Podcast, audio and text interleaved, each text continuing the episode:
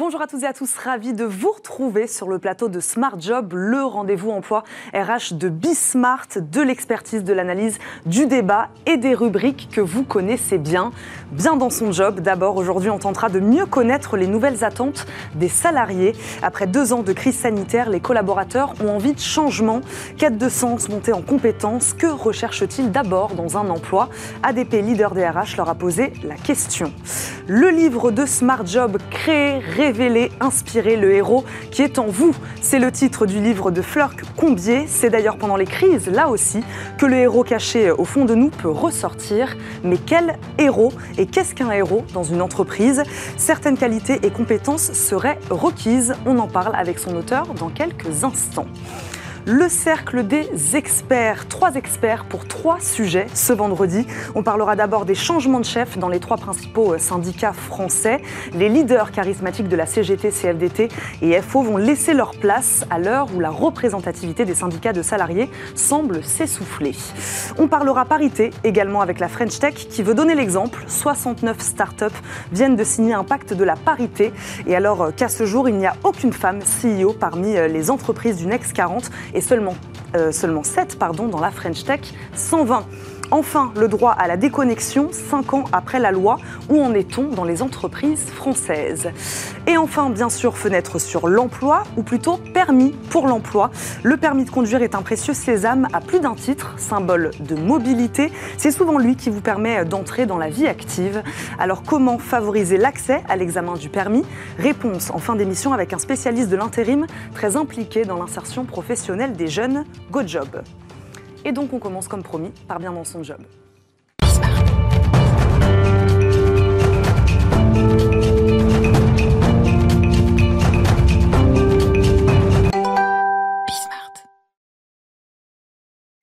On le sait depuis de nombreuses années et après deux ans de Covid, le constat reste le même, voire s'accentue. Les collaborateurs ne sont plus motivés par la seule rémunération, ils recherchent du sens, de la reconnaissance et de la qualité de vie au travail. En 2021, alors qu'elle commence à peine à se relever de la pandémie, le centre de recherche d'ADP réalise une enquête auprès de plus de 32 000 travailleurs dans 17 pays différents, 2 000 en France. L'objectif, connaître leur état d'esprit à ses salariés. Alors qu'en est-il? Réponse avec Delphine Douetto, responsable des talents et du développement chez ADP. Bonjour. Bonjour, merci de m'accueillir. Merci à vous d'être là, d'être aujourd'hui avec nous dans, Smart Job.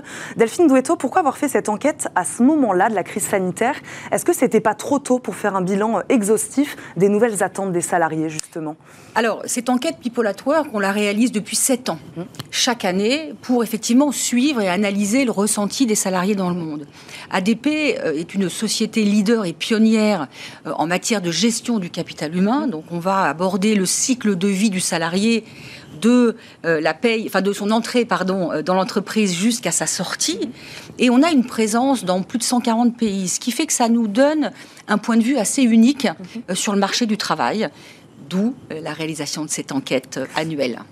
Est-ce que ces attentes sont nouvelles véritablement ou est-ce que c'est des attentes qui existaient? C'est ce que je disais en préambule, qui existaient avant et qui se sont juste finalement intensifiées Qui se sont effectivement intensifiées. Quand mm. on regarde euh, les chiffres de cette enquête, moi je vois trois grands constats. Mm-hmm. Tout d'abord, on voit que 9 salariés sur 10 en France euh, estiment avoir les compétences nécessaires pour réussir leur carrière, ce qui est plutôt euh, particulièrement positif de la part de nos salariés. On voit aussi que pendant la crise, on a environ 26% des salariés, et ça monte à 35% chez les jeunes, qui ont fait évoluer leurs compétences, qui, grâce à la crise, ont pu développer des compétences.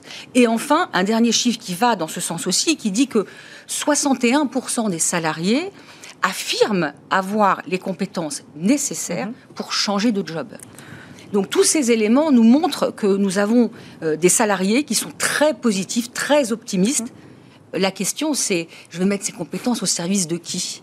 Au service, Et au service de, quoi, Au service de qui? Au service de quoi, bien sûr? Exactement. Donc, euh, année, deux années de crise sanitaire, euh, finalement, ils en ont profité pour monter en compétences. Ils ont donc plutôt vu cette crise comme une opportunité, plus que comme un frein pour certains. Pour certains. Pas dire que pour tout le monde, on sait qu'il y a eu des situations qui ont été difficiles, mais effectivement, pour beaucoup, enfin pour certains, ça a été la possibilité de développer ses compétences. Certains, on le voit dans l'étude aussi, ont pris des nouvelles responsabilités pendant la crise.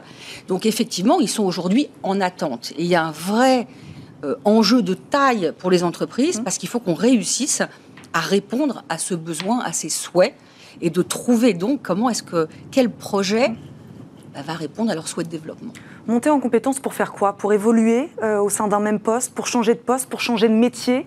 Alors c'est une bonne question. C'est, n'est pas forcément pour changer de poste ou pour changer de métier. C'est en tous les cas pour faire ce que j'aime. Hum. Je crois que la crise, elle a provoqué une vraie crise de sens hum. pour les salariés euh, qui, du coup, ont envie d'aller bah, vers euh, des euh, métiers ou des activités qui ont du sens. Est-ce qu'on peut en trouver du sens dans son propre métier ou en retrouver? Alors, La quête de sens se hmm. passe forcément ailleurs, dans une autre entreprise ou dans un autre ah, métier? Non. Espérons que non.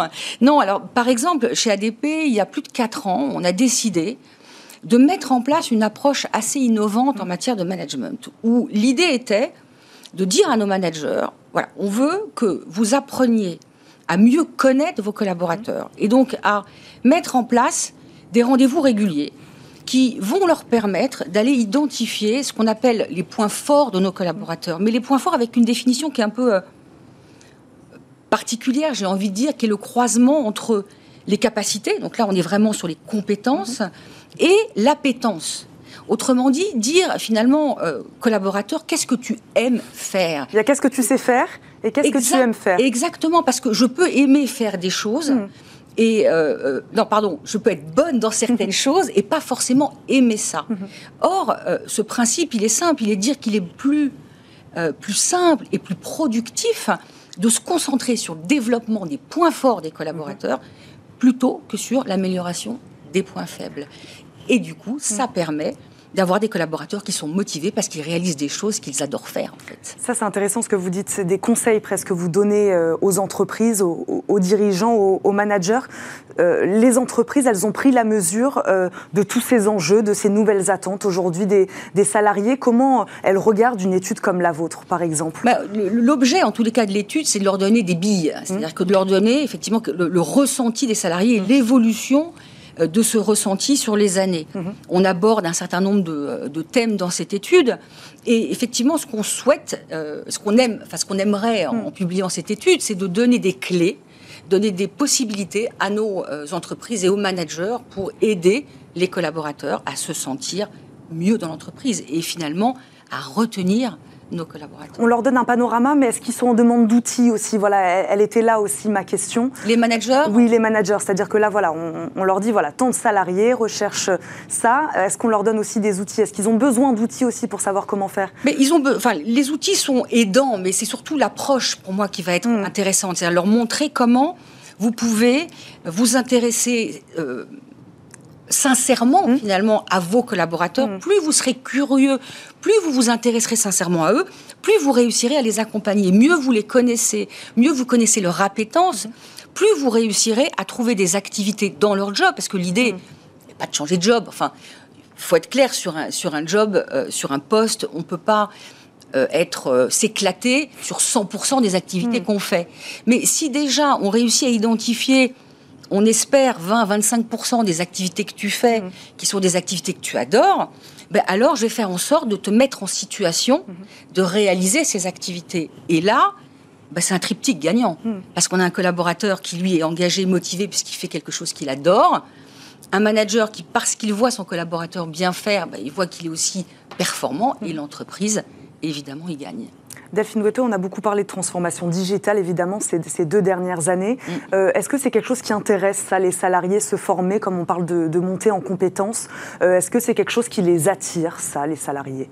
Ah, C'est une bonne question. Écoutez, le digital, il est aujourd'hui presque inévitable. Mm. Il est partout. Donc, euh, oui, on va. Nous, en tous les cas, on cherche à les accompagner pour mm-hmm. les intéresser un minimum, et parce mm-hmm. qu'ils ont effectivement besoin bah, de se développer sur cette partie-là, Delphine Douetto, donc si on pouvait faire un, résumé de tout ce qu'on vient de dire, les nouvelles attentes des salariés, quête de sens, montée en compétences, euh, les deux sont liés finalement, c'est-à-dire que la quête de sens passe par la montée, euh, passe par la montée en compétences. Voilà, qu'est-ce qu'on pourrait dire comment elles, comment elles évoluent, comment elles ont évolué? Mais je pense que la crise, euh, pour moi, était un vrai coup de pied dans la fourmilière. Et donc clairement, il y a eu beaucoup de questions, de remise en question des mmh. salariés sur le sens que je donne à mon travail. Mmh. Donc pour le, pour le manager, parce on sait que le manager, c'est 70%, c'est ce que disent à peu près les études, ils sont responsables à hauteur de 70% de l'engagement de leurs collaborateurs. Donc on a un vrai enjeu collectif, enfin individuel et collectif pour nos collaborateurs. Et pourquoi l'engagement est aussi important, peut-être encore plus aujourd'hui qu'hier? Hmm. Pénurie de talent, guerre de talent. Euh... Ben, C'est-à-dire que l'engagement, c'est ça qui fait la, euh, qui fait la performance. L'engagement et la performance sont hmm. extrêmement liés quand on a des collaborateurs qui ne sont pas engagés, euh, c'est difficile d'obtenir de, la performance derrière tout ça. Merci beaucoup Delphine Duetto d'être venue mettre en lumière ces nouvelles attentes des salariés aujourd'hui dans les entreprises. Je rappelle, vous êtes responsable des talents et du développement chez ADP. Merci beaucoup de nous avoir accompagnés. Tout de suite, on révèle le héros qui est en vous dans Smart Job.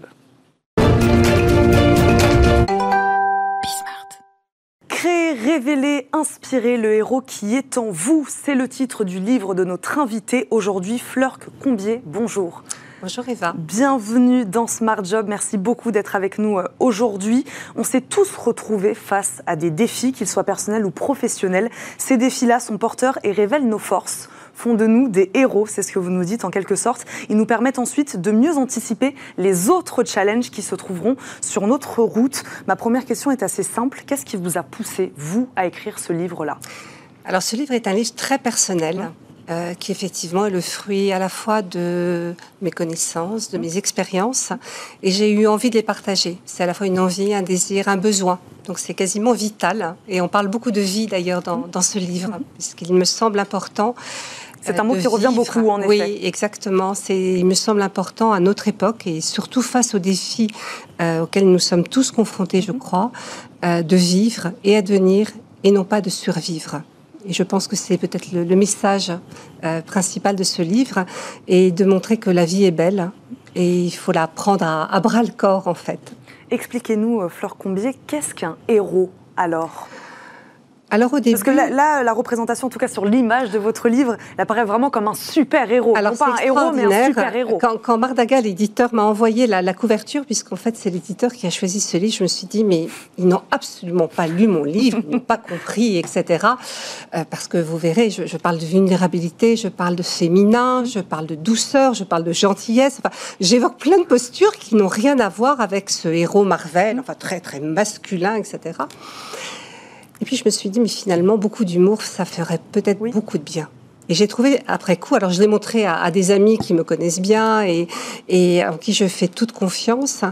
Et ils m'ont dit, mais au fur et à mesure que la, parce que je l'ai reçu en matin, au fur et à mesure que la journée passait, je me dis, mais la couverture est top finalement parce qu'elle est très provocante. Elle interpelle, voilà. Elle interpelle. Et on voit la différence entre le héros euh, de votre livre et ce héros sur cette, euh, sur cette couverture. Euh, Fleur Combier, on ne s'autoproclame pas héros. Qui nous confie ce titre-là? Alors je pense qu'on est tous héros. Quelque part, on est tous leaders si on se place dans le cadre d'une entreprise. On a tous un héros en nous c'est ça, c'est ce que vous nous dites. on est tous héros, on, est tous, un héros. On est tous des héros, mais on s'ignore peut-être et, notre la vie en fait nous amène à nous découvrir et à découvrir le héros qui est en nous. Puisque vous dites avant de dire révéler, vous dites créer, comme si chez quelqu'un, chez certaines personnes, il n'existait pas. Non, il existe chez non, tout le monde. parce que je pense en fait que le il est là quelque part. Le, propre de l'homme, euh, c'est d'être un créateur. Et c'est cette puissance mmh. créatrice euh, que nous sommes amenés à, redécouvrir ou à découvrir, et peut-être juste à nous souvenir que nous sommes créateurs. Et ça, ça passe par énormément de, enfin voilà, on a, mille et une façons de, redevenir ou de devenir créateur de sa vie.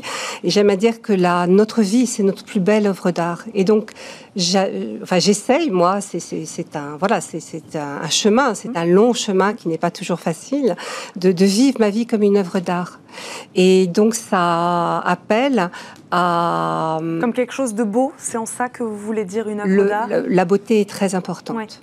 Et plus les défis du monde, plus cela nous semble difficile, plus je pense que la beauté doit faire partie de notre quotidien. Et j'appellerais, je dirais, n'importe qui à, mettre de la beauté.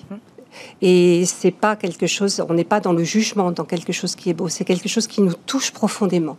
Est-ce qu'il y a des qualités indispensables à ce surpassement de soi, voilà, à, être héros finalement? Alors, plein de qualités, bien mm. sûr. Euh, des compétences, qualités, on a, compétences. On a des, compétences, on a des appétences, on, mm. a, on est tourné plus ou moins et, on est tous différents les uns des autres.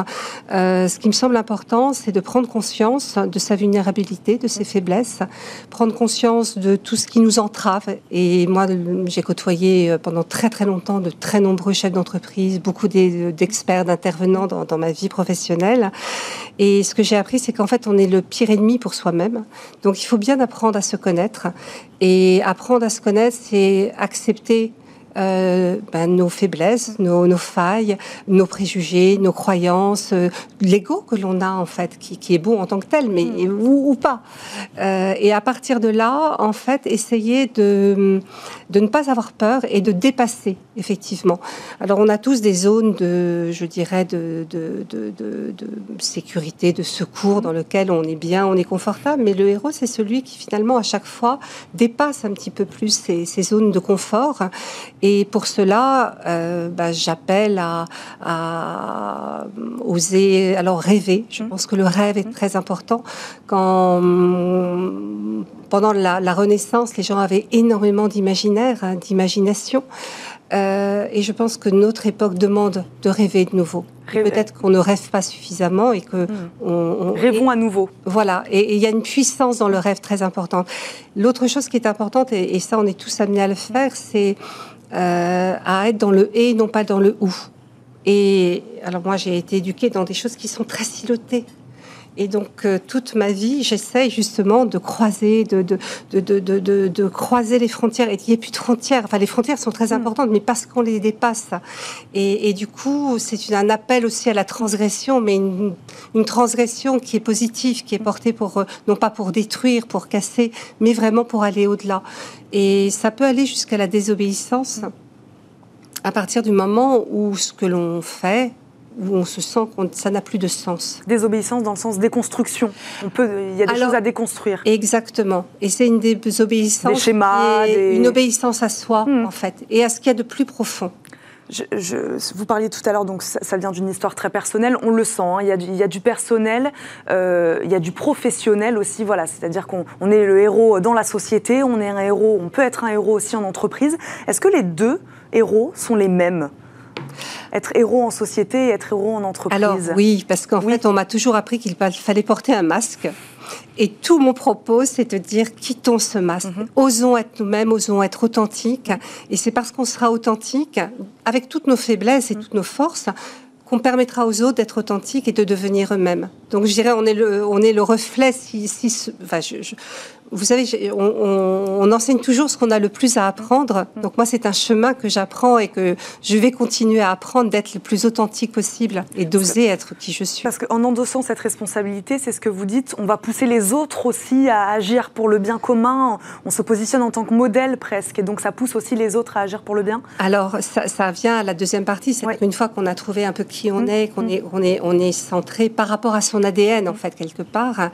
Euh, eh bien, ce qui est important, c'est de rendre l'autre créateur. Et pour moi, j'ai une phrase de Valérie que j'aime beaucoup qui est est créateur celui qui rend l'autre créateur, et, finalement est leader celui qui rend l'autre leader, et héros celui qui rend l'autre héros.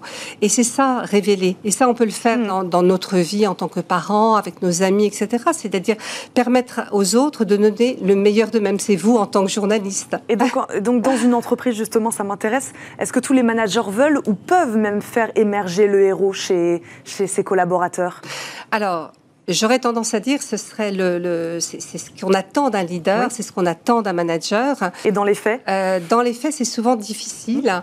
Euh, parce que, alors, en fait, je vais, je vais prendre plusieurs catégories de mmh. personnes. Et je pense qu'en fait, c'est ça qui est intéressant. On parle de leader quand on fait, c'est toujours le, le, sommet, le dirigeant, en fait, qui est en haut, tout là-haut. Et puis après, en dessous, vous avez la couche des managers, et puis après, vous avez les collaborateurs, la, la grande masse, entre guillemets. Mm. Et ce qui est intéressant, c'est que euh, la, les, les, nouveaux modèles bousculent tout ça, mm. et on s'aperçoit que finalement, euh, le, le, leader, c'est celui qui va rendre les collaborateurs, en fait, très autonomes et très responsables. Et le manager, en fait, son rôle, c'est finalement par rapport à des décisions d'un dirigeant ou d'une vision, de permettre à ses collaborateurs d'aller dans ce sens. Et c'est toute la difficulté, peut-être le malaise mais le grand malaise, mmh. parce que ça, je, vois, je le vois en fait dans, beaucoup d'entreprises, de ces managers qui sont pris en sandwich entre eh bien, une vision d'entreprise mmh. et puis finalement la réalité du terrain, mmh. où il y a une, euh, des injonctions paradoxales. Est-ce qu'il y a des modèles d'entreprise qui sont plus propices à l'émergence de héros alors, Des modèles ou des secteurs Alors, Secteur, je ne pense pas. En fait, euh, on a beaucoup dit que les startups étaient le Graal. En fait, je pense que si on regarde, beaucoup de startups sont euh, des lieux de nouvel esclavagisme. En fait, alors, je, fais exprès, je provoque. Hein. Euh, on parle beaucoup de l'entreprise libérée. Euh, il y a des entreprises qui finalement sont dans ce modèle-là. Alors c'est générique, j'aime pas le mot libéré parce que ça veut tout et rien dire. Euh, ce sont des modèles où effectivement il y a un cheminement du dirigeant parce que ça part vraiment d'une volonté du dirigeant de, transformer son entreprise et d'adopter des nouvelles postures. Et, dans ce livre, en fait, je parle de culture et des modèles de, différentes cultures et je parle aussi des différentes postures avec les valeurs traditionnelles on nous, on nous bassine complètement sur mm. ça. Donc, c'est l'exemplarité, c'est la justice, c'est la compétence, etc.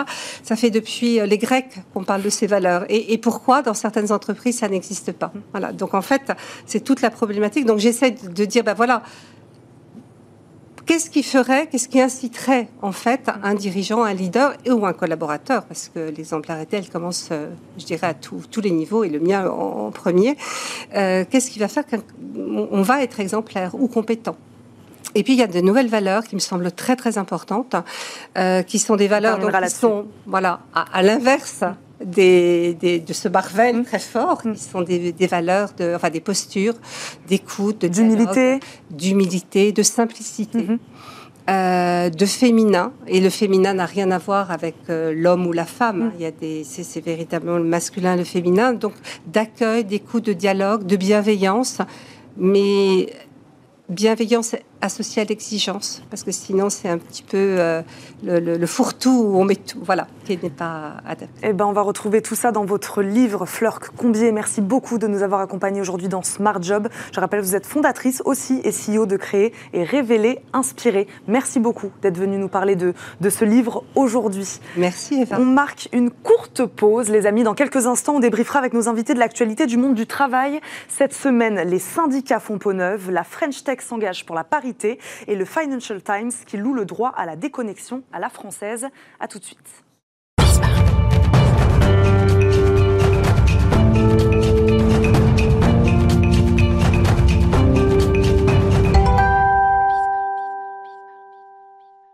Ceux qui vont nous aider à décrypter l'actualité ce vendredi, vous les connaissez bien. Jean-Claude Beaujour nous accompagne, avocat international en droit des affaires et vice-président de France Amérique. Bonjour.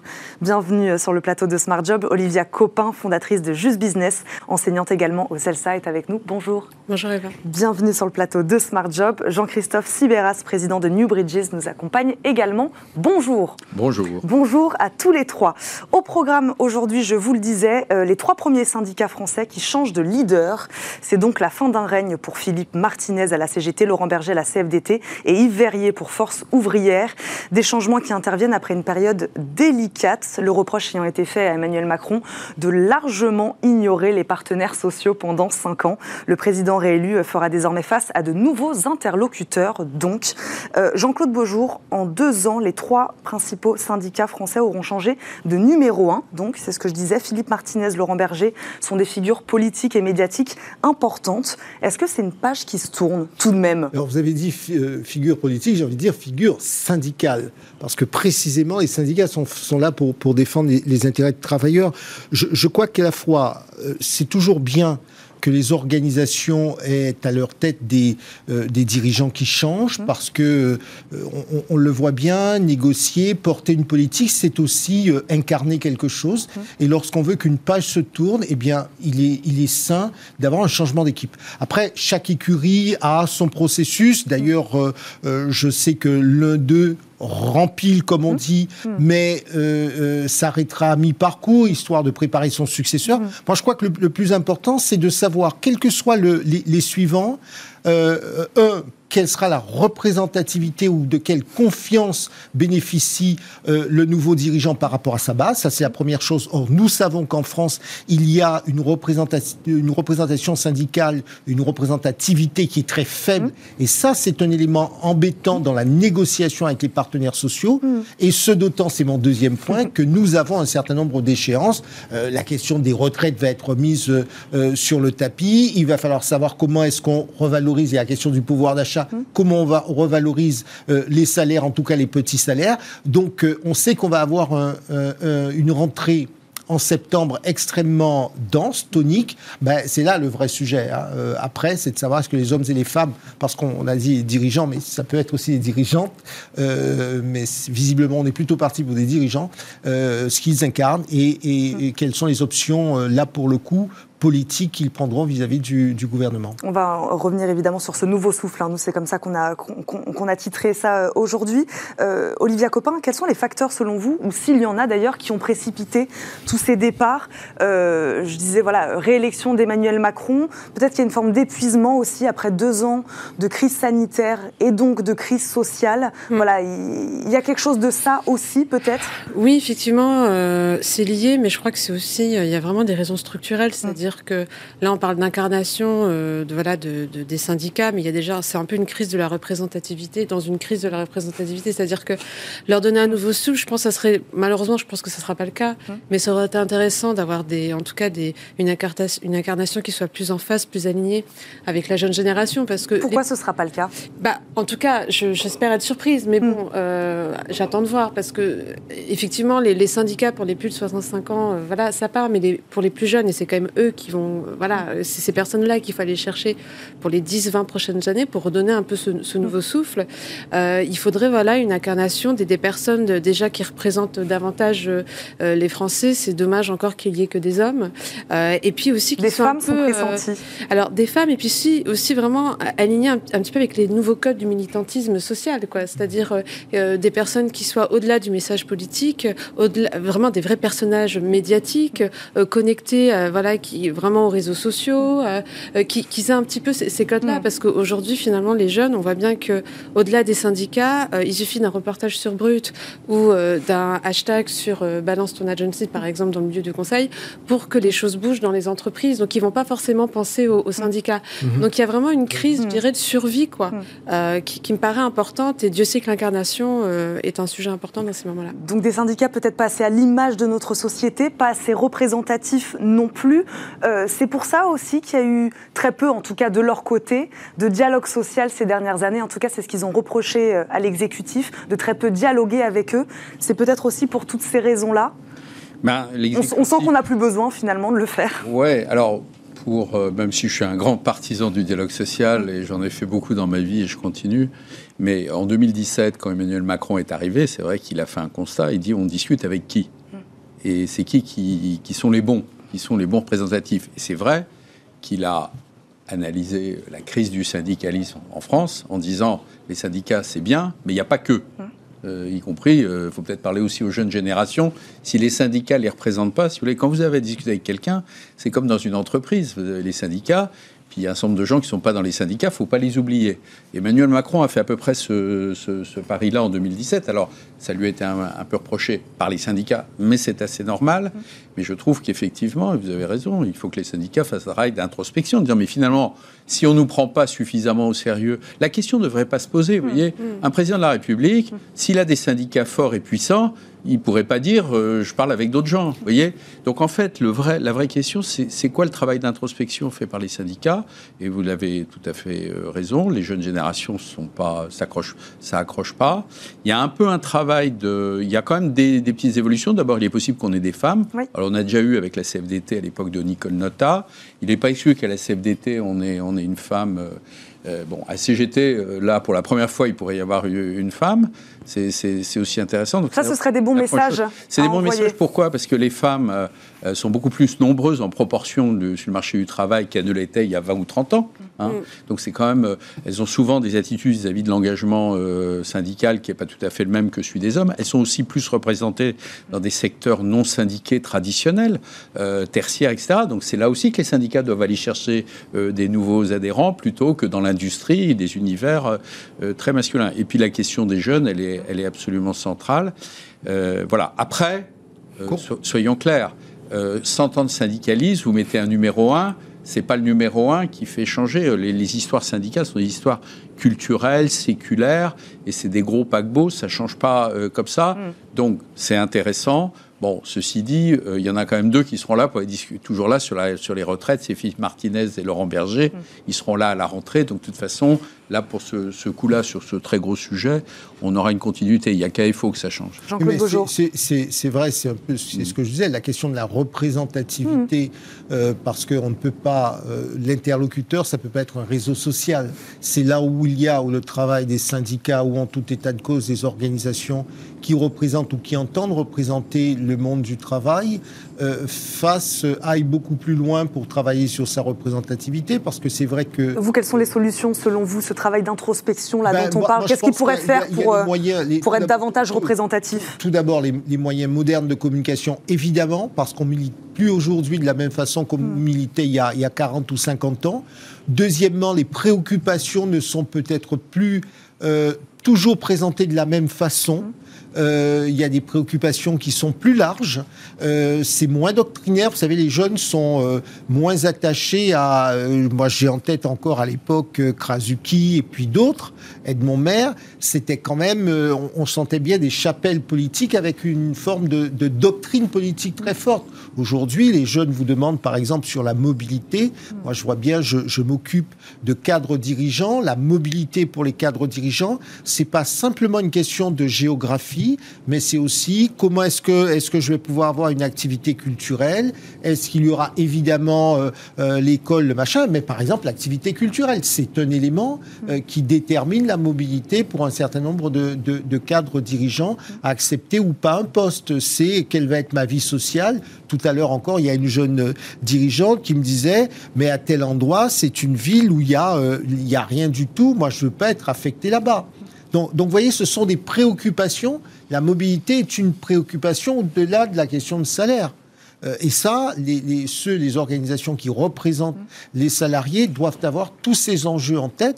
Il y a aussi les nouveaux enjeux. On parle beaucoup d'international, mais euh, quand vous avez les expatriés, comment est-ce que vous gérez euh, toute cette jeune génération d'expatriés, de gens qui travaillent à travers l'Europe?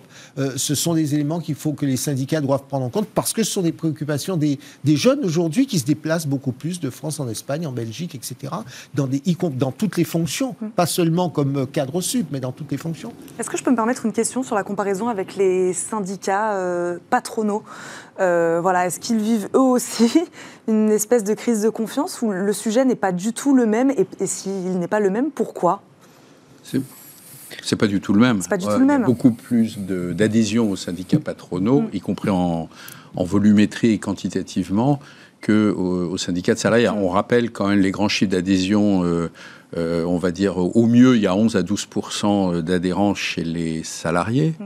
Et encore là-dedans, il y a une grosse proportion de fonctionnaires. Donc les salariés du privé classique, on est probablement à 5 ou 6% On est quand même l'avant-dernier pays de l'OCDE mmh. en adhésion. Du côté patronal, on a des centaines de milliers de, patrons, mmh. d'artisans, de professions libérales. Pourquoi? Parce que les syndicats patronaux apportent de la prestation de services ils apportent du, du support, de, la compétence et donc euh, de la technicité, euh, surtout quand on est une petite ou une toute petite mm. entreprise, c'est très important. Donc du côté patronal, on a...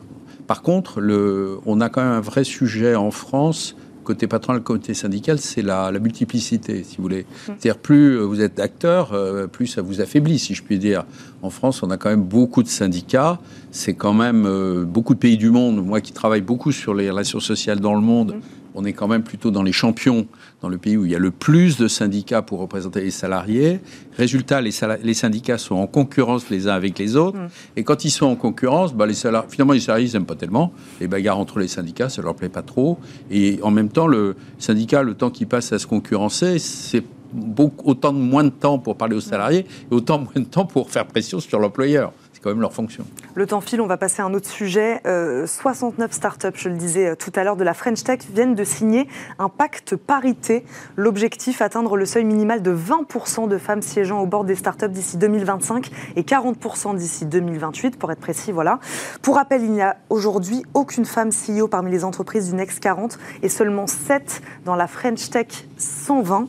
Euh, Jean-Claude Beaujour, est-ce que ce retard, il est à l'image de la société ou est-ce qu'il est accentué parce qu'il s'agit en effet de ce secteur-là très particulier de la tech où on sait euh, qu'on a du mal à, recruter des femmes Alors peut-être que la, tech est beaucoup plus proche euh, de tout ce qui est scientifique, mmh. nouvelles technologies, où il y a eu un départ, un nombre de garçons plus important au, départ. Cela étant, je crois qu'il y a un processus de rattrapage, mais qui prendra un peu de temps, mmh. c'est de faire en sorte que les, les filles soient euh, plus à l'aise dans les sciences, qu'elles aient beaucoup plus accès à la, recherche, à l'innovation, etc. Mm. Donc là-dessus, il y aura euh, très probablement un rattrapage dans le temps parce que ça ne se décrète pas. Moi, je voudrais simplement mm. faire une, une remarque, c'est que en gros, dans les grandes lignes, euh, ce qui est proposé se pratique déjà mmh. quasiment euh, essentiellement pour les grands groupes. je pense qu'à peu près pour les grands groupes, ça fonctionne. Maintenant, euh, ça a l'avantage d'exister et puis les, petites entreprises pourront s'inspirer. Mmh. Mais c'est toujours la même chose. Il faut que ce soit vraiment une incitation, que ce soit coopératif, parce que je me méfie des, des, coups près.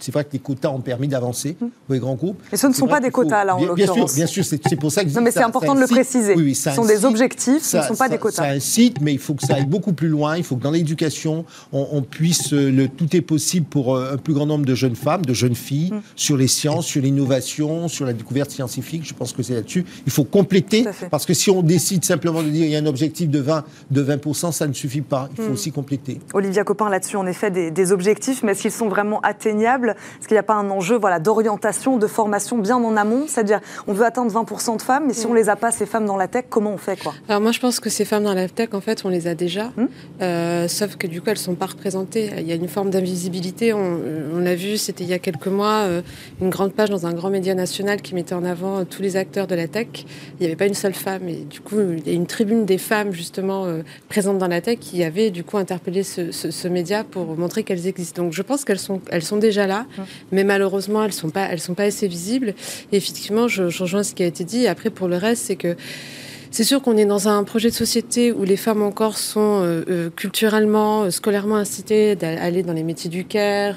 voilà, donc il y a encore un petit peu ces biais au niveau des représentations en fonction, des genres. Donc je pense qu'il faut qu'elles soient conscientes toutes petites, ça se joue très tôt, qu'elles ont des places à jouer dans la tech et que c'est pas uniquement des compétences liées, enfin réservées aux hommes. Jean-Christophe, c'est symbolique, comme le disait Jean-Claude, euh, c'est-à-dire, euh, voilà, c'est important quand ça arrive à des grandes entreprises. Là, sur des start-up, est-ce que ça va influencer véritablement les autres petites entreprises? Enfin, voilà, est-ce que c'est un message important? Est-ce que c'est un détail? Est-ce que c'est un objectif atteignable? Non, je pense que, les, que les startups fassent comme euh, les grandes entreprises ont plutôt eu à faire, l'ont fait depuis déjà quelques années, en se fixant des objectifs, en essayant de travailler sur la diversité du recrutement, sur les promotions, les mobilités. Là, vous parlez des startups? Oui, je parle qui ont fait ce travail-là depuis. Non, non, les grandes entreprises, l'ont fait. Et là, ce qu'on hmm. voit avec cette, euh, cette pétition, ce, cette coalition, hmm. c'est euh, finalement de suivre un mouvement qui a déjà été initié. Moi, ce, que je remarque quand même, parce que euh, c'est que souvent ces entreprises sont dirigées par des jeunes. Mm. Et ce qui est assez sidérant, c'est le conformisme des jeunes là-dessus. On parlait des jeunes tout à l'heure, il faut écouter les jeunes générations. Mais alors là, il ne faut pas les écouter. Dirigés par des jeunes, des organisations euh, modernes, on va dire, les startups. C'est vrai qu'on aurait tendance à imaginer ça. Qu'est-ce qu'il faut voir dans ces organisations mm. C'est que souvent, les, la manière dont on travaille, c'est-à-dire un peu, euh, il n'y a pas d'horaire, c'est un peu mm. tout le temps, c'est quand même très défavorable aux femmes en général. Hmm. Bon, c'est-à-dire qu'en fait, c'est aussi des modes d'organisation. C'est pas que du sourcing, c'est aussi des modes d'organisation du travail hmm. qui conduisent à une certaine sélectivité et peut-être un hmm. certain euh, découragement des, des, femmes. Donc derrière ça, c'est pas seulement, c'est aussi, je pense, et je l'espère, c'est que ces entreprises sauront réorganiser leur mode de, réinterroger leur mode de fonctionnement qui peuvent conduire à ce genre de, situation in fine mm. très défavorable aux femmes. Et puis, et compléter, il y a aussi le problème de l'accès au financement. Oui. quand vous voulez créer une start-up et que vous voulez pitcher sur un projet auprès des actionnaires d'investisseurs, il n'y a pas le même écho encore aujourd'hui, malheureusement, lorsque vous êtes un homme ou lorsque vous êtes une femme. Donc je pense qu'il y a quand même un ensemble de, de, de, raisons. Alors effectivement, ce qui est fait est déjà fait au niveau des grandes entreprises, donc c'est très bien, on peut que s'en féliciter, mais il y a quand même des causes beaucoup plus structurelles. Et effectivement, je rejoins ce que vous disiez, ça prendra plus de temps. Jean-Claude Juste un point, c'est que sur les... Euh, Olivia disait euh, financement, euh, on oublie souvent que qui dit start-up, dit prise de risque aussi. Mm-hmm. Et que prise de risque, à la fois, il arrive dans, dans, dans tout le corps, pour le corps social, c'est vrai qu'il y, y, a des garçons. Alors, c'est compliqué de dire que les garçons vont, vont prendre plus de risques, mais c'est pas toujours évident de se dire on quitte son emploi, on se lance dans une start-up et puis ma foi si euh, si ça marche pas, on verra. Euh, c'est vrai qu'il peut y avoir des éducations alors au-delà de la question mm. du genre, mais c'est aussi euh, culturel. Il peut y avoir des éducations. On se dit ben j'ai un job, j'ai un, boulot qui m'assure quand même une stabilité. c'est une bonne chose. Et puis mm. n'oublions pas parce qu'on a tendance à, à, oublier un mot qui est le mot famille aujourd'hui. quand vous avez une famille, c'est vrai qu'il très souvent, traditionnellement, c'est vrai qu'il est arrivé que les femmes se disent bon ben moi je vais conserver ce, job, euh, ce qui permet peut-être à l'autre, mais ça, ça, pourrait être l'inverse. Donc ça veut dire qu'il il faut dans, dans, dans, la vie de tous les jours que chacun se réinterroge, y compris dans, dans les couples euh, hommes-femmes, ben qu'on se, se, réinterroge, pour savoir mm. lequel euh, accepte de, de, prendre le risque. Mm. Donc vous voyez, c'est un processus qui est vraiment long, qui suppose que dans chaque sous-groupe on, mm. réfléchisse aux mécanismes parce que ça n'est pas toujours évident. Parce que start-up dit prise de risque. Mm. On l'oublie très souvent. On a reçu sur Bismarck d'ailleurs des femmes entrepreneurs euh, qui sont allées pitcher devant leurs investisseurs et nous ont raconté enceintes de 8-9 mois. Donc euh, ça existe. Et d'ailleurs, on n'aura peut-être mm. pas le temps d'en parler, mais voilà, il y a eu cette question du salaire aussi qui, là, en l'occurrence, n'est pas du tout abordée dans ce pacte de parité, qui, je pense aussi, pourrait être intéressante. Elle n'est pas du tout abordée. Parce que là, il nous reste que 6 minutes. On voulait vous faire réagir aussi sur le quotidien économique britannique, le Financial Times, qui loue le droit à la déconnexion adopté pour rappel en France en 2017. Il salue le rôle pionnier de la France sur cette question de la délimitation entre vie professionnelle et vie personnelle. Euh, pourquoi on en parle aujourd'hui, cinq ans après l'adoption de la loi? Est-ce que la crise sanitaire, selon vous, Olivia Copin, elle a impacté ce droit-là? C'est vrai qu'on a parlé de beaucoup de télétravail, euh, de gens qui avaient du mal. Voilà, on ne sait plus à quelle heure on termine euh, véritablement notre journée. Voilà, pourquoi on, en reparle aujourd'hui? Pourquoi on salue ce droit-là aujourd'hui? Bah, disons que c'est vrai que la crise sanitaire avec le télétravail, elle a, elle, a, reposé le problème, elle a remis un peu sur la table ce droit à la déconnexion et elle a surtout en fait totalement euh, fait évoluer le seuil de tolérance de la plupart des, des, salariés euh, envers les, les, contraintes liées au travail. Et donc du coup, euh, c'est vrai que c'est pas étonnant finalement que ça soit une exception française qui est en train un petit peu de voilà de s'étendre aux, pays voisins. On, voilà, on a quand même un, attachement assez viscéral à la vie privée, ce qui n'est pas le cas par exemple des Anglais, hein, qui la pause des jeux en Angleterre, c'est un concept totalement pour eux inédit. Hein. Enfin, voilà. Donc du coup, il y a quand même en France cette culture-là euh, euh, qui est, même si on n'est pas autant que les Italiens, mais qui est quand même, qui est quand même présente. Et effectivement, je pense que le, voilà, le, seuil de tolérance a, changé et, ce droit de la déconnexion, il est important aujourd'hui parce qu'on sait à quel point en fait les, dommages peuvent être importants. On l'a vu pendant la crise où il y avait énormément de, de, managers en, dépression, de salariés en souffrance, et puis surtout à quel point en fait euh, il n'a rien à voir avec le, la production productivité du salarié, c'est-à-dire euh, au contraire se déconnecter. Euh, et ben ça permet d'être encore plus performant, ça, permet d'être voilà mieux dans son travail, mieux dans son job, et, euh, c'est un point très important aujourd'hui pour les salariés. Jean-Christophe Sibaras, c'est difficile de poser des limites, savoir ce qui est acceptable, non acceptable au sein d'une au sein d'une organisation. voilà, est-ce que ce droit à la, à la déconnexion, est-ce qu'il est déjà assez clair? Voilà, est-ce qu'il est bien compris aujourd'hui par les entreprises selon vous? Alors, euh, d'abord, c'est vrai que dès 2018, quand c'est sorti en mm. France, euh, je sais plus, le, euh, beaucoup de pays, moi je me souviens, la, ministre du Travail à l'époque, Muriel Pénicaud, m'avait dit on a eu un intérêt incroyable de, plein de pays sur cette. on ne pensait pas que c'était. Bon. Et donc. Aujourd'hui, l'Espagne, l'Italie, le Portugal sont des pays qui ont aussi beaucoup avancé sur le, du Sud, L'Europe du Nord. Alors, l'Europe du Nord, ils étaient beaucoup plus rigoureux sur la gestion du temps, les mm-hmm. débordements, on le sait les Allemands, à 15h ou 16h le vendredi, en général, il n'y a, plus, a plus personne. Euh, voilà, c'est beaucoup plus euh, rigoureux, y compris sur les pauses déjeuner, euh, etc. C'est vrai que nous. bon, après, c'est vrai qu'à l'époque, c'était la problématique des, risques psychosociaux qui étaient déjà là quand même mmh. avant la crise. Et vous avez tout à fait raison de dire la crise sanitaire, à partir du moment où les gens on est, ils étaient loin, euh, on voyait pas qu'ils allaient mal. En fait, c'est ça le problème, c'est que le manager euh, derrière l'écran, il, quand vous avez un collaborateur, vous voyez que quand, il n'est pas dans son assiette, si je puis m'exprimer ainsi, si on est un manager un peu attentif, on voit des choses. Et c'est vrai que là, il y a des choses qu'on ne voyait plus. Euh, avec voilà, d'où effectivement le, le fait que même nous en France, on, a réinsisté sur euh, sur un certain nombre de préconisations. Euh, par exemple, on a vu arriver les réunions, les fameuses réunions standards qui duraient une heure. Il y a pas mal d'entreprises qui ont dit non, non, une réunion, ça va durer 45 minutes en visio, mm. et ensuite on démarrera la réunion suivante en laissant le quart d'heure. Alors, je dis pas que le, le, gars va complètement déconnecter, mais quand même, au lieu d'avoir des, des réunions back-to-back pendant 10, 10 fois une heure dans la mm. journée, parce que c'était quand même à peu près ça la période des confinements, euh, au fond, on était déjà un peu prêt à, au moins de mm. dire il faut des breaks, il faut des, coupures. Euh, comme, pardonnez-moi, euh, là encore, dans l'industrie, il y a eu les pauses, par exemple, c'est des choses qui sont extrêmement classiques. voilà. Après, que d'autres pays s'y mettent, ça montre qu'en réalité, effectivement, il y a quand même une pression économique. L'entreprise est quand même faut le dire, de plus en plus exigeant dans l'univers concurrentiel qui est le nôtre la compétition internationale. Euh, on n'a pas affaire qu'à des entreprises qui vous veulent que du bien. Euh, en tant que concurrent. Donc il faut faire quand même très attention. Donc la pression économique, le niveau d'exigence des entreprises s'accroît. Donc je crois que c'est une bonne chose qu'en sens inverse. Voilà. Après, soyons clairs, euh, les chartes de déconnexion des mm. entreprises, c'est ce qu'on appelle souvent du droit souple. Mm. Euh, il n'y a pas. C'est pour ça que j'allais poser la question. J'allais poser la question à l'avocat. Voilà. Euh, aucune euh, sanction n'est prévue hein, pour l'employeur en cas de, en cas de, en cas de manquement. ça, ça c'est pour l'avocat qui veut pas prouver.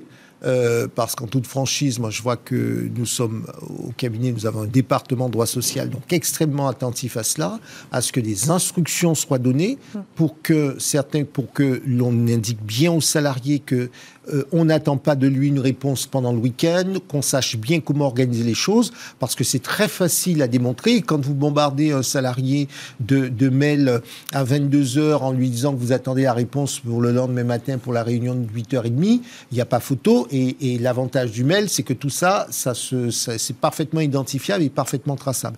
Donc là-dessus, mmh. je pense qu'effectivement, on n'a même pas besoin de mettre dans les textes mmh. des sanctions supplémentaires. Les sanctions, elles existent si on veut les trouver. Moi, pour moi, ce qui est intéressant dans la loi sur, euh, dans, dans, tout le processus de déconnexion, c'est que l'on rappelle justement un certain nombre de règles qui valent pas simplement pour les salariés, mais pour toute personne qui travaille. Parce qu'on s'est bien rendu compte, on fait la différence entre il y a 30 ans, euh, un partenaire, un client, vous envoyez un courrier, vous mettiez 48 heures à le recevoir, à la limite, vous disiez vous l'aviez pas encore reçu, vous aviez un temps de respiration. Aujourd'hui, on vous envoie un mail à tout moment, à tout bout de champ, vous envoie. Et donc, ça rend le travail difficile. Et c'est une façon de dire c'est très bien de parler de développement durable, mais euh, si nous ne commençons pas par travailler sur nous-mêmes, nous allons à la catastrophe. Parce qu'il n'y a pas que les salariés, il y a les professionnels libéraux, il y a les journalistes que vous êtes, il y a, nous tous. Les freelances, les consultants. On, les... prend cette habitude mm. de, répondre à des mails à 22 heures, d'être corvéable soi-même. On se rend Moi, j'ai vu des publicités où certains professionnels libéraux disaient disponible 24 heures sur 24. Mm. Mais, mais c'est un très mauvais message. Mm. Euh, mm. Voilà, donc, euh, donc pour moi, c'est véritablement aller dans le sens du développement durable, parce que pour que l'entreprise soit durable, encore faut-il que tous, nous soyons durables. On va s'arrêter sur ces mots. Merci beaucoup à tous les trois. Merci Jean-Claude Beaujour, merci Olivia Copin et merci Jean-Christophe Sibéras de nous avoir accompagnés tous les trois aujourd'hui. Tout de suite et comme chaque jour, on termine cette émission par Fenêtre sur l'emploi.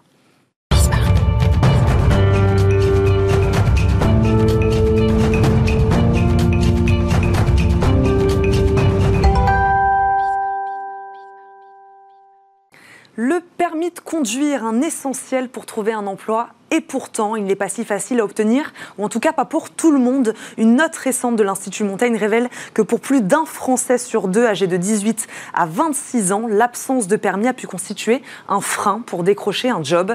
Mais l'obtention du permis de conduire reste compliquée et surtout trop chère pour une grande partie de la jeunesse. On en parle avec notre invité Charles de Moucheron, directeur de l'impact social chez GoJob. Bonjour. Bonjour. Bienvenue dans Smart Job, merci beaucoup de nous accompagner. Expliquez-nous juste en 30 secondes l'activité de GoJob. GoJob, c'est une plateforme pour l'emploi mmh. qui s'appuie sur une, euh, sur une technologie, une data propriétaire pour faciliter l'accès à l'emploi, euh, pour les jeunes notamment, et euh, les accompagner avec dignité.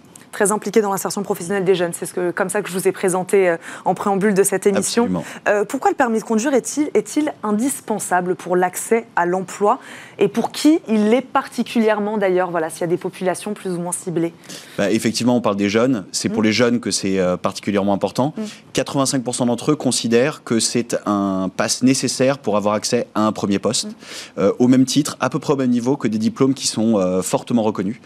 donc, on constate que c'est quand même quelque chose qui est une vraie barrière, qui peut être une vraie barrière euh, pour l'accès à l'emploi. Et c'est les jeunes qui sont principalement concernés. Indispensable, non pas parce que l'entreprise demande un permis de conduire, mais plutôt parce qu'on en a besoin pour se rendre sur un lieu de travail, c'est ça? Exactement. Pour vous donner un exemple, euh, il m'arrive souvent d'aller au contact, euh, au contact des équipes euh, qu'on accompagne et d'aller rencontrer les, différentes entreprises. Et il m'est arrivé de voir des parents qui accompagnaient leur enfant à l'entretien mmh. pour qu'ils puissent, pour qu'ils puissent avoir accès au poste. Mmh. se pose la question ensuite de comment est-ce qu'ils vont les accompagner tous les jours à leur poste. mais voilà, ça c'est des illustrations concrètes mmh. des freins que représente le fait de ne pas avoir son permis de conduire. On parlait des, populations, donc des jeunes, hein, si je comprends bien. Peut-être aussi on peut parler de, territoires. Il y a des territoires qui sont plus victimes, on va dire, de ces, de, ces freins-là. Euh, voilà, quand on habite en ville, c'est moins un problème, évidemment, on imagine. Exactement. Et donc, on parle de population, on parle de public aussi, dont on a tendance à un peu moins parler.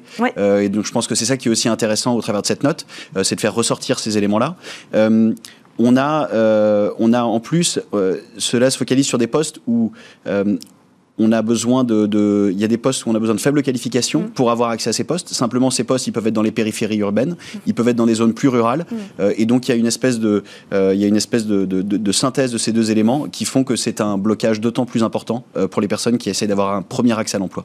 Charles de Moucheron, on a beaucoup parlé évidemment hein, ces deux dernières années de télétravail, de nouveaux moyens de transport, aussi de nouvelles manières de se déplacer.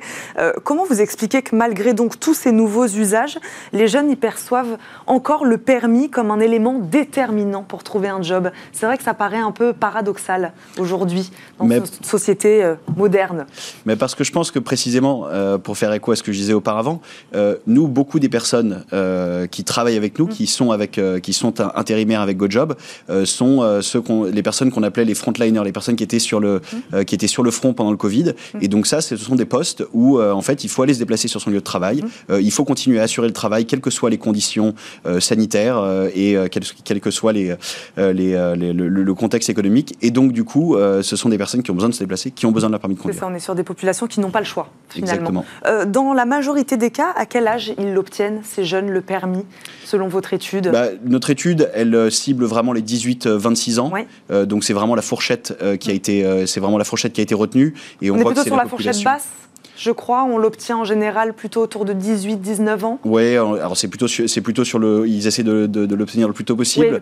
Euh, mais on voit que jusqu'à 26 ans, ce sont des freins qui sont, euh, qui sont extrêmement importants. Bon, justement, on va en parler euh, des freins. Parmi les freins principaux à l'obtention du permis de conduire figure le prix. C'est ce que je disais. plus de la moitié estime que le permis coûte trop cher. Donnez-nous un ordre d'idée. Je crois que ça représente à peu près un SMIC. C'est ça Oui, exactement. un, peu plus, un peu plus d'un. un peu plus d'un SMIC. Un peu plus d'un SMIC. On est dans une fourchette de 1400 à 1600 euros. Donc plus qu'un SMIC aujourd'hui. Ouais. Ouais, euh, donc 1400 et donc le frein et le, frein principal c'est effectivement le coût. Les mesures euh, qui ont été euh, qui ont été mise dans cette note, mm. euh, justement, vise à, euh, à, en réduire le coût euh, de la manière la plus efficace possible. Vos propositions, c'est ça? Oui, exactement, qu'on a qui ont été faites avec l'Institut Montaigne. Le premier, c'est d'augmenter le, le, le, nombre d'agents publics examinateurs. le deuxième élément, c'est d'introduire une redevance. Cette redevance, elle va avoir un impact simple qui va être d'accélérer l'accès au permis de conduire mm-hmm. et donc de réduire le coût réel du permis de conduire par deux, puisqu'on va réduire entre le moment où on commence les, euh, la formation au permis de conduire et le moment où on le passe, on aura moins d'heures de conduite à faire puisqu'il y aura un accès au permis de conduire qui sera, qui sera plus rapide. Introduire une plus grande liberté pédagogique. Mmh. Euh, et puis enfin, euh, en fonction des décisions du gouvernement sur le service civique ou le service national universel, donner l'opportunité mmh. de passer le permis de conduire dans ces conditions et de cibler ce dernier élément sur bah, les publics qui sont éligibles à des minima sociaux et donc des personnes qui sont vraiment dans le, dans le besoin d'un accompagnement là-dessus. Voilà, tout ça est dit dans une logique de surtout ne faire aucun compromis sur la sécurité routière et, je pense que c'est un élément. Parce que Aujourd'hui, Charles de Moucheron, des aides financières existent hein, pour ces jeunes-là qui, veulent, qui veulent passer le permis. on sait qu'il y a Pôle emploi, on sait qu'il y a le compte CPF aussi maintenant. mais pour ça, il faut avoir travaillé. Est-ce que voilà, c'est pas un peu le serpent qui se mord la queue euh, ici? Un tout petit peu. Et puis il y, a aussi d'autres éléments. Et ça, c'est des éléments sur lesquels GoJob travaille euh, farouchement, euh, qui est en fait des éléments d'accès à l'information. En fait, dans beaucoup de cas, pour des personnes qui vont accéder pour la première fois au marché de l'emploi, il y aura une grande asymétrie d'information. et les personnes ne sauront pas qu'elles peuvent avoir accès à des aides. il y a aussi via les missions locales la possibilité d'avoir accès à des aides. et ça, malheureusement, ce sont des éléments qui ne sont pas suffisamment mis sur le devant de la scène. Et avec GoJob, nous, on a investi massivement euh, sur la formation des jeunes, sur justement précisément cet accès à l'information pour les mettre dans les meilleures conditions. Communiquer plus sur ces aides financières, c'est ça qui sont disponibles, c'est ce que vous nous dites, elles sont là, mais les jeunes ne savent pas forcément qu'ils peuvent y avoir accès. Exactement, exactement. L'enjeu, il y, a il, y a, il, y a, ces mesures-là, et puis il y a également un enjeu d'information. Mm. Et chez GoJob, on mise, on a développé énormément de solutions justement sur au-delà des aides spécifiquement permis de conduire, mm. mais sur la formation dans son ensemble, euh, sur donner accès à de l'information aux travailleurs pour les mettre dans les meilleures conditions de succès. Parce que pour l'instant, euh, ce qui ressort de votre étude, c'est que pour se financer, pour financer leur permis de conduire, les jeunes se tournent vers eux-mêmes en fait, vers eux-mêmes ou vers leurs proches. Voilà, vers eux-mêmes, vers leur famille. Dans une majorité des cas, c'est comme ça que ça se passe aujourd'hui. Vers eux-mêmes, mm. vers leur famille. Euh, et on voit d'ailleurs qu'il y a une certaine asymétrie en fonction des publics euh, auxquels on s'adresse. Mm. Euh, dans cette étude, il y a une étude ARIS, il y a aussi une étude qui a été faite auprès des publics GoJob, qui sont mm. des publics qui du coup recherchent des postes d'intérim. Et ce qu'on voit, c'est qu'il il y a une partie de cette population qui est candidat à des postes en intérim, qui a tendance à avoir moins la possibilité de solliciter la famille et qui sont obligés de s'appuyer sur eux-mêmes. Est-ce que vous faites des propositions sur la question de l'agencement des heures de conduite? Puisque j'ai vu qu'ils sont nombreux à dire avoir eu du mal à trouver des horaires adaptés à leur emploi du temps. Écoutez, je pense que la proposition euh, principale quant à l'agencement de l'emploi du temps... De libérer des heures dans les... Il est, il, est, il est, effectivement sur euh, le, le, fait de... Euh, sur le fait, sur les examinateurs et avoir du coup plus de capacité de passer les, le, permis de conduire et donc du coup mécaniquement un désengorgement et un, un, désengorgement, une facilité du coup de l'accès aux, aux, formations. Est-ce que ces propositions, vous les accompagnez de solutions pour les mettre en place, justement, ces propositions? Eh ben, GoJob, comme je vous le disais, nous, notre objectif principal, euh, c'est de mettre les jeunes qu'on accompagne. Euh, on a aujourd'hui, euh, on a aujourd'hui 37% des, du public intérim qu'on accompagne, qui sont des jeunes, je dirais, assez similaires aux personnes qui ont pu être, qui ont pu être interviewées. On appelle ça des NITS. Ça veut dire que c'est des personnes qui ne sont pas en emploi, pas en formation, et qui, et qui, du coup. Non, mais augmenter ce nombre, par exemple, je vous donne votre exemple, augmenter ce nombre des examinateurs. Ça, c'est une proposition que vous faites auprès de qui et comment elle peut être mise en place euh, ça, c'est des propositions qu'on fait auprès des sociétés, auprès des pouvoirs publics. Euh. Le goulot d'étranglement, il se situe, il situe principalement auprès des pouvoirs publics. Euh, et donc, c'est à partir de là, hmm. c'est vraiment le nœud gordien du, hmm. du, du, du, permis de conduire. Et c'est ce, cette partie-là qu'on doit réussir à, à, débloquer afin de débloquer toute la, tout ce qui se passe en amont. Merci beaucoup Charles de Moucheron d'être venu euh, sur notre plateau, d'avoir répondu à nos questions, de nous avoir parlé de ce permis de conduire, permis de l'emploi. Je le rappelle, vous êtes directeur de l'impact social chez GoJob. Merci beaucoup de nous avoir accompagnés. Merci à vous de nous avoir suivis. Merci à Fanny et Lily qui m'ont encore une fois aidé à préparer cette belle émission. On se retrouve très vite sur Bismart. Je vous souhaite une très bonne journée à tous.